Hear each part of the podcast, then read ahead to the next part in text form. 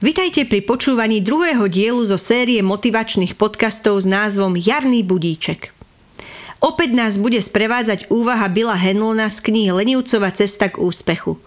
Autor v nej upriamuje pozornosť na to, že k úspechu potrebujeme nutne svoju dušu. Chápe ju ako miesto, kde žije a rastie naša vitalita a energia – Dokonca si myslí, že jednou z príčin, prečo majú niektorí ľudia problém v živote uspieť a byť šťastný je to, že svoju dušu zabudli niekde, kde nemá byť a žijú akoby mimo nej. O tom, na ktorých miestach našu dušu zabúdame a ako ju napokon nestrácať, si povieme v tomto spoločnom rozprávaní. Verím, že jeho vypočutím sa vám v žilách opäť rozprúdi život a nájdete odvahu stretnúť sa s vašou dušou.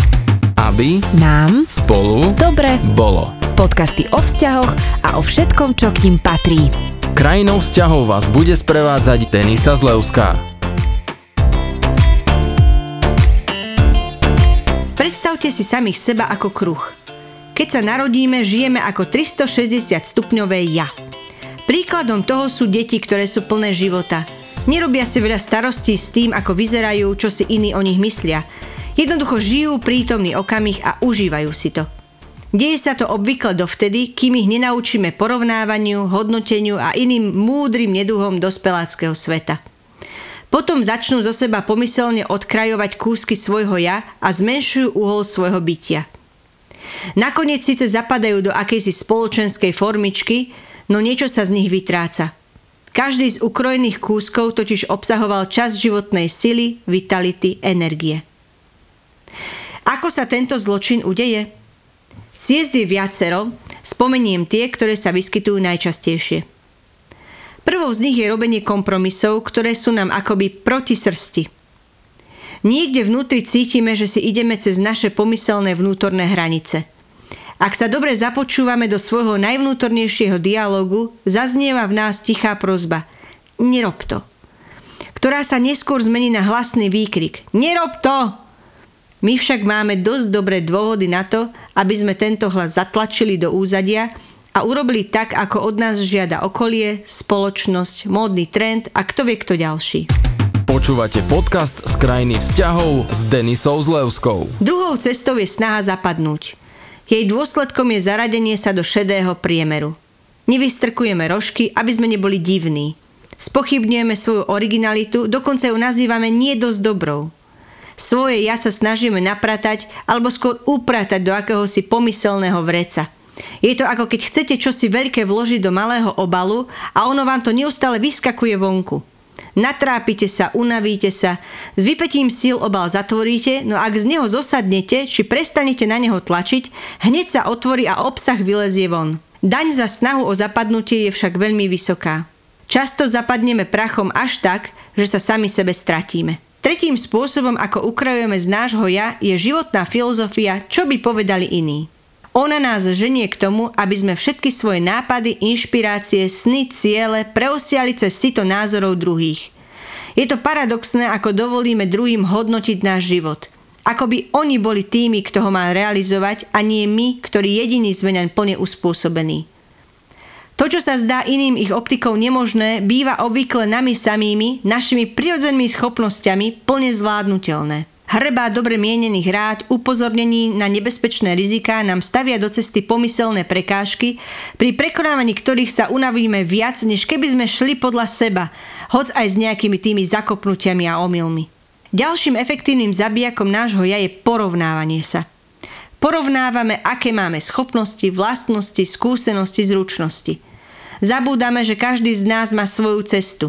Miesto vzájomnej inšpirácie sa do nášho životného príbehu vkradne pocit nedostatočnosti a menej cennosti.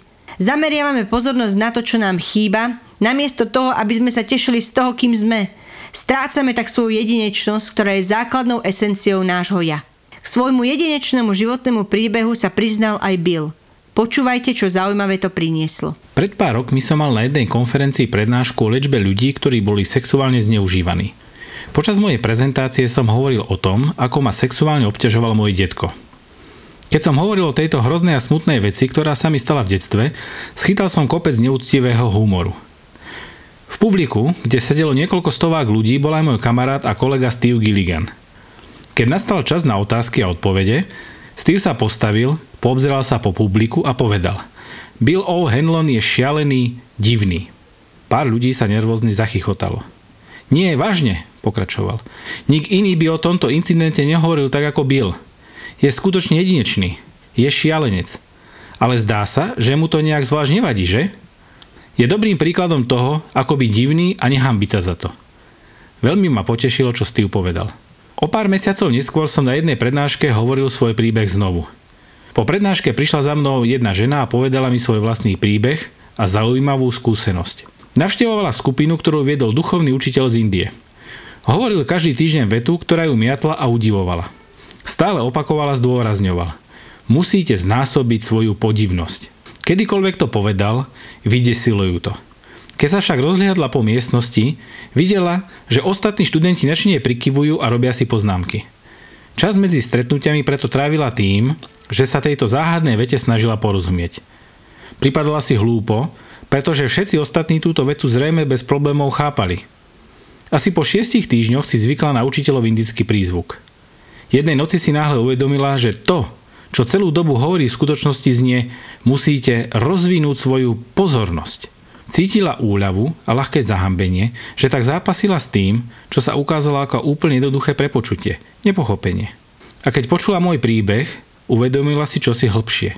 Celý čas vlastne vnímala správu, ktorú pre svoj duchovný rast potrebovala počuť najviac zo všetkého. Vždy si totiž s vypetím všetkých síl dávala pozor, aby zapadala a pôsobila dobre. Normálne. Od toho večera si zaumienila, že namiesto toho bude pracovať na zdvojnásobení svojej vlastnej podivnosti. A toto je aj vaša úloha, pokiaľ ste ochotní ju prijať. Objímte svoju podivnosť a zdvojnásobte ju. Počúvate podcast z krajiny vzťahov s Denisou Zlevskou. Všetky spomínané nebezpečné stratégie, o ktorých som hovorila, z nás nebadane odrezávajú kúsky ja a my sa postupne redukujeme na akúsi karikatúru. Smutné je, že sme to my, ktorí to dovolíme, kto na tom často aktívne participujeme. Sme spolupáchateľ i obeď. Dobrou správou však je, že sme aj tým orgánom, ktorý si dokáže udeliť milosť a pustiť nás na slobodu. Ako na to? Poďte sa spolu so mnou zahrať a odpovedať si na dve krásne otázky. Prvá je, čo vašu dušu oživuje a čo dokáže rozozvúčať vaše srdce? Tá druhá, čo spôsobuje, že vám v tele prúdi energia a vracia sa doň vitalita? Keď nájdete svoje jedinečné odpovede, vedome si do svojho života vnášajte tieto krásne veci. Oni vám pomôžu rozozvučať vo vašom vnútri tie časti vášho ja, ktoré zošedli. Vďaka ním nájdete opäť svoj 360 stupňový život. Bill Henlon hľadanie odpovedí na tieto otázky prirovnáva k detskej hre, ktorú hrá s nami naša duša. Určite ju poznáte – ak sa približujete k niečomu, čo je skryté, spoluhráči hovoria teplo, teplejšie, horúco, horíš. Ak sa od toho vzdialujete a idete zlým smerom, dostávate spätnú väzbu chladno, mrzneš. Tak s nami komunikuje aj naša duša na úrovni energie.